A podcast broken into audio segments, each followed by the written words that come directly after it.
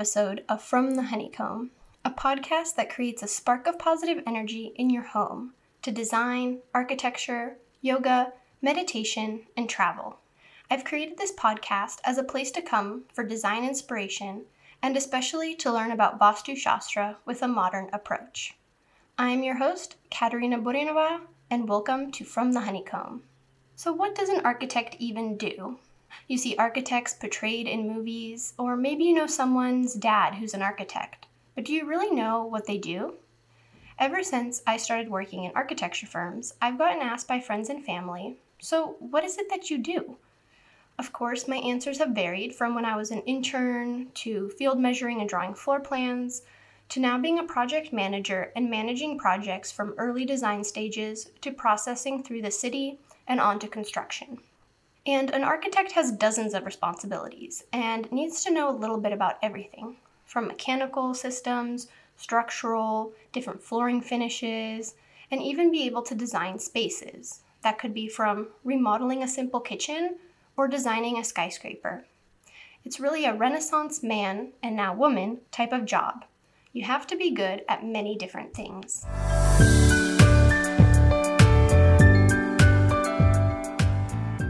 Right, let's take a moment to ground down and find something we are grateful for in this moment. This is something I like to do in every episode, just to take a moment and find whatever it is that you are grateful for in this moment, big or small. And in this moment, I am very grateful for my health. I think after the holidays, we've seen a lot of people uh, unfortunately getting COVID, COVID again, and I have to say, right now, I'm very grateful for the healthy lifestyle we lead, our healthy diet, and the time I'm taking to really practice self care and make sure that I'm okay, I'm getting the rest I need, because it's so important for your health and to be able to fight whatever sickness may come up, just to have the energy.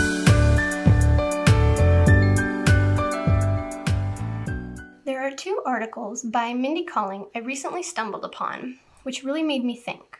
And one was titled Scripting a Fantasy of a Family from the New York Times. And I'll provide a link in the show notes for both of these articles if you want to read them. And in this article, she describes her fake family she imagines someone thinks she may be going home to. She goes on to describe her imaginary husband and what his attributes would be, and of course, his occupation an architect. Of course, she states, though, that this husband could only be a product of her imagination because no real people are actually architects, because this is a profession that only exists in movies. And in the other article I found called Flick Chicks, but also by Mindy, she breaks down the rom com female character types, and she ends with There are nine people in the entire world who are architects. One of them is my dad, and none of them look like Patrick Dempsey. And let's be honest, most of the architects we think of in movies are in rom coms, which is also my favorite genre of movies. You have in the Nancy Meyers film It's Complicated, Steve Martin is an architect that pursues Meryl Streep's character. In Nora Ephron's Sleepless in Seattle, Tom Hanks plays an architect. And in 500 Days of Summer, you have Joseph Gordon Levitt, who turns from a greeting card writer into an architect. Of course, many of you may know Mr. Brady from the Brady Bunch, He's an architect. And for the newer generation for TV, you may be familiar with Ted Mosby from How I Met Your Mother. Now, I used to be a big fan of this show until I really got into the exam process of pursuing my architecture license. And so there are six exams in the United States that you have to take to become a licensed architect, seven if you live in California, New York, and Florida. And so each of these exams has a level of difficulty as the one bar exam lawyers have to take. And Ted Mosby's roommate and Marshall was pursuing his bar exam during one of the episodes. And I remember he was studying and studying, and it really frustrated me to watch Marshall because he was only studying for one exam, while Ted was out gallivanting around trying to find his perfect soulmate, when in reality he would have been studying along with Marshall and for a much longer period of time. And so usually Hollywood shows the architect at a drafting table, lost in thought, and of course, majority of them are male.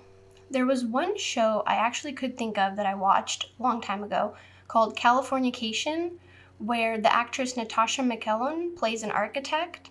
And in one episode specifically, I remember she lands her dream client. And I remember discussing this with one of my colleagues at the job I was at. And we both agreed there was no way she would have landed that client because we never actually saw her work. And as an architect, usually your career takes off in your late 30s, early 40s, sometimes in your 50s or 60s, once you've taken a lot of time to work, because the job used to be an apprenticeship. When you were younger, you would work under these architects, learn, learn, learn, and then you would evolve your career into being able to possibly take on this huge, big dream client. So we kind of figured in that show they didn't get it quite as right because although she was an architect, we rarely saw her actually working. Now, throughout centuries, the architect has been, as I mentioned, a type of Renaissance man and woman today who knows a little bit about everything. Now, architecture dates back thousands of years to early civilization. When you think about the fortresses in Europe or the Great Pyramids of Egypt to the temples of ancient China, all of these were designed by someone or a team of people, which today we call architects. Now, when you look back at even the last 100 years, there has been a major shift in the architecture world, from how drawings are done to how many team members you have on a job. From hand drafting plans and elevations to now being able to do everything on the computer, create 3D models, renderings, simulations, computers have created such a huge advancement in architecture. There are still a few firms I know of who do use hand drafting, but of course a majority have switched to CAD, AutoCAD, one of the more popular types of computer drafting programs, and that's something that I use day to day. You also have your 3D rendering software programs that you can use, such as Rhino, Grasshopper, Revit, 3ds Max, and there's so many more coming out. Now, in university, my program still required us to learn how to hand draft, and this was in 2010, so not that long ago. But by my third or fourth year of architecture school, Things had changed, and the incoming freshmen no longer had to hand draft. Everyone went straight to computers, which I think is a real shame and also a bit of a disadvantage to this new generation of architects.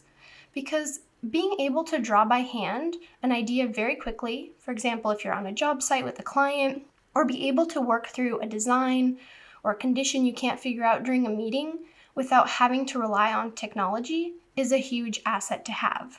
And there are times when I have trouble figuring out something, and with a pencil in my hand, I'm actually able to figure it out without thinking about which command to use in order to draw what I need. I just have to move my hand. But so let's back up a little bit so I can share with you how and why I wanted to become an architect. When I was in the fifth grade, so 10 years old, we moved to southern Orange County from New Hampshire, and the town we lived in had just recently been built maybe three or four years before we moved there. And the elementary school had been built, and that's where I was at school. And we had a group of the planners, architects, engineers come to our school to tell us about how they were building and designing this town that we were living in. And there was one woman on the team, which I thought was so cool because, you know, as a young girl, you think, oh, you know, what job can I have? I can have any job I want. Maybe I could be this woman who's designing these places. Like, it was a real aha moment for me in that moment where I thought, oh, this is so cool. You can design a town, you can design the school we're in, where the houses go. So I believe that's when the seed was planted. And it wasn't until the following year, when I was about sixth grade, so 11, 12 ish, that I was sitting in English class and we were reading a book or a poem or something about an old man who lived in this little cabin in the woods and so, as the teacher was reading to us, I decided to start sketching. And I drew a section cut, essentially, what I look at now is the man sitting in his chair by his fireplace. And I remember decorating inside his home everything he would have. And that was the first real architectural drawing I'd ever done. And I thought this was so fun. You can, you know, design the inside of a house, you can pick whatever you want. So I started to buy graph paper and design plans of my future home. Now, of course, my home always had a bowling alley, a pool, a movie theater. I just had so much fun designing what I wanted in my home. And so from then, I knew I wanted to be an architect. Especially what really helped fuel this passion for architecture was my family traveled a lot between the Czech Republic and the US. but also visiting parts of Asia, Australia, also South America. I was exposed to a lot of different cultures and architecture, so I believe that definitely helped. I started college in 2010 and graduated in 2015, so it was a five year program. And I went to Illinois Institute of Technology in Chicago. It's actually in the south side of Chicago. It's a small private school. And I had an internship at an architecture firm, or I did also an internship at an interior design firm for four summers until I got my first architecture job right after graduating. And all of my internships were in residential.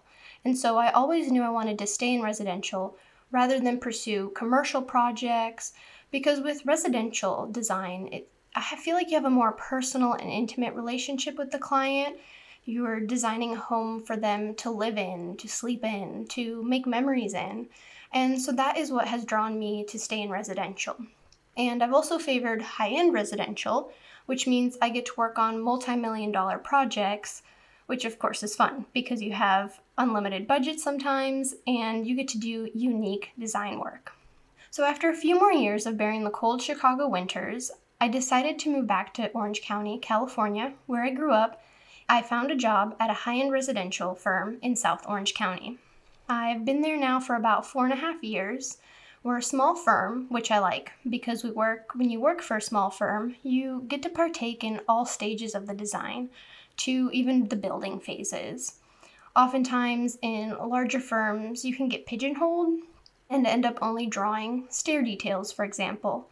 And in larger firms, it takes time to gain more experience. I do know some of my classmates who pursued some of the big architecture firms, especially the ones in Chicago, and they're very happy. It all depends on how much participation or how involved you want to be in a project. And that's the thing with architecture. There are so many different types of buildings you can design residential, commercial, hospitality, hospitals, stadiums, prisons or skyscrapers in the Middle East. You can even design cities and places in movies. For example, you've got Hogwarts. Someone had to design that. Or the city of Panem from the Hunger Games. That's also something you can do with architecture. With that being said, I want to share with you what I do as an almost licensed architect working in a high end residential small firm because this can differ from what a licensed architect at a large commercial firm does. There's just so many different areas you can work in with architecture. Now, the big difference between licensed and unlicensed is kind of big. As an unlicensed architect, yes, I can practice architecture, but I cannot stamp my own drawings. And I also cannot call myself an architect because I don't have the license to do so. And so in the US, to be a licensed architect, you need to have a university degree from an unaccredited school. You also need to complete to what I believe is now about 3,000 or so hours under a licensed architect.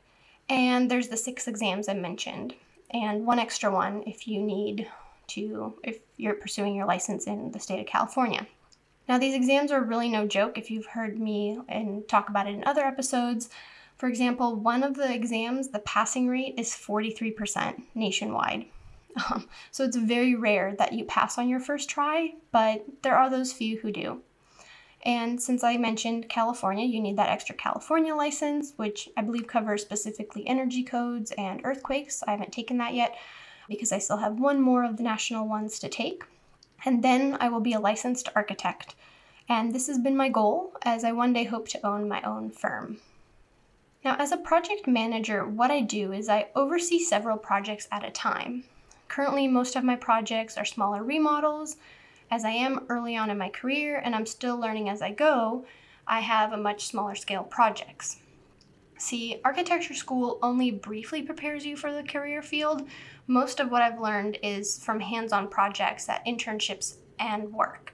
And so that's why, because there's so much you need to learn, it's very uncommon for you to have a major career early on in your career or to get your big break because there's so much you have to learn and so much that goes into construction that you really are learning every day something new. When I first get a project, we go through the design phase. So, my boss and I will meet with the clients, find out the scope of work, and propose what we believe would work for them. So, for example, I have a new project I just recently started on. The clients would like to replace all existing exterior doors and windows, which takes processing through the city, calculating energy codes, because in the state of California, new doors and windows need to meet specific energy codes. As we process that, the clients are also interested in possibly remodeling part of their master suite and kitchen. And so this is very common when a client wants to do construction on one part of the house. So after meeting with the clients, I went back to the house to field measure and draw an accurate plan of the existing floor plan of the house, measuring all doors and windows, ceiling heights, sill heights, just kind of taking inventory of everything I need to put on my drawing that once we do go and look at redesigning spaces, we have as much information as we can. And so this gives us then a scaled plan so we know what we're looking at. We draw up some options of new layouts and send them to the client to see how they react. Sometimes clients will approve right away or ask for more options. It really depends on the client and the scope of work. Of course, also budget. And then once they approve the design, what we do is we put together a zoning submittal. And this is a set of plans that we submit to the city for approval through the zoning department. They look at what we're proposing, if it's adding additional building square footage, do we meet the local zoning code? So every municipality, there's a formula to use to know where you can add square footage, what heights to build at, etc. And this keeps the town and the neighborhood from over expanding. Like, for example, imagine you have an empty property of land next to your house and someone wants to build a toy factory there. The zoning code for your town will not allow it because it will say only residential buildings can be built in neighborhoods with other residential buildings. Then, once we're approved with the zoning department, in the city I work in, we also have a design review board. Sometimes, if you live in a private community or a small city, you may need to present your project to a board. Now, this board is a group of local individuals who are voted in, and they may have backgrounds in engineering, architecture, law, and what they do is they make sure that whatever building you're proposing is in keeping with the characteristics of the neighborhood you're in, so that way the design stays consistent. For the design review phase, I handle all of the processing, notifying the neighbors of the hearing. My boss will meet with the board members, and then we present the project at the hearing. Neighbors can chime in if they have issues with building heights, things like that, even though the zoning code gives you a formula. Sometimes neighbors will complain that they lost a view of the ocean, for example, which happens a lot. And so there's the option for neighbors to also chime in if they agree or disagree with your design. And so once we're approved, we go to putting together the construction document set. And so, depending on the complexity of the project, we may have already been coordinating with the structural engineer, acoustical engineer, mechanical, or electrical engineer. It depends on how complex the project is and if we needed them on early on while we were designing the spaces. And so, with how complex certain systems have become, an architect's job, as I mentioned, is to know and have an understanding of how everything kind of works on some level. But of course, you add an engineer to the design team or consultant when you need more specific information. So it's either, as I mentioned, mechanical engineers, electrical engineers, you now have audio and visual engineers, you have landscape consultants, energy code, ADA, which is the American Disabilities Act. So, does your building meet the ADA requirements? And so, all of these team members partake in the construction document set. And it's the architect's job to, once all this information comes in from the structural engineer, from the mechanical engineer, to be able to take all this information and look and make sure that, for example, you don't have a beam going right through where you're supposed to have an air conditioning unit, right? So we take all this information, make sure everything fits, make sure that everything is laid out so that there's not issues during construction. And through the construction document phase, we, you know, finish detailing the floor plans, there's the sections, elevations, all of the details, everything is pretty much complete with all the notes, information that the contractor will need. Sometimes the client may ask for changes or you modify the design to accommodate, as I mentioned, mechanical or structural elements. And so once you've completed all the drawings, you're ready to submit to the building department and they review your drawings. They make sure your drawings are up to code. So, for example, you have to have code compliant heights of handrails, or doorways have to be at a minimum width, for example. The residential code, also just to note, is not as stringent, I believe, as the commercial code is, because in residential, you're designing for, you know, a few people, whoever lives in the home, while in commercial, you have to comply with a code to accommodate pretty much everyone and anyone, from children to people with disabilities to elderly. So there's a lot more stringent codes. Once you're approved from the building department, you are close to starting construction. But first, of course, you need to pick a contractor. And there are multiple ways of choosing a contractor, from issuing out plans to several contractors and they provide a bid, and then the client gets to select one they like or if the price is what they want. Each firm has their own method, it depends on what the client is comfortable with. Sometimes we've inherited a contractor because the client has already picked one and says this is the one they want to work with. So it all depends on the nature of the project and, of course, the client. Now, during the construction phase, the architect still has a role, but from what I have seen, there is a vast difference on how each architect is involved in the construction phase. Some architects visit the job site once or twice throughout the whole construction period and let the contractor figure out if there's any problems or conditions that have not been noted on the plans. Or, for example, like our firm, we visit the job site regularly. So this may be once a week or every few days, depending on what phase of the project it is. And for me, this is the part where I learned the most. When you're on the job site and you see your 2D drawings or your 3D renderings come to life and you are physically in the space that you created, that you designed. And it's one of my more favorite parts because you get to problem solve, you get to see what's out there, and it's just it's very different. Every phase is different too, and you get to just see this house come alive, which is really cool. The architect also plays a key role in the communication between the client and contractor. So the architect can't be partial to either party. And when disagreements come up between the contractor and client, the architect stands in as a third party because they understand the project and the construction industry, so they can help resolve issues.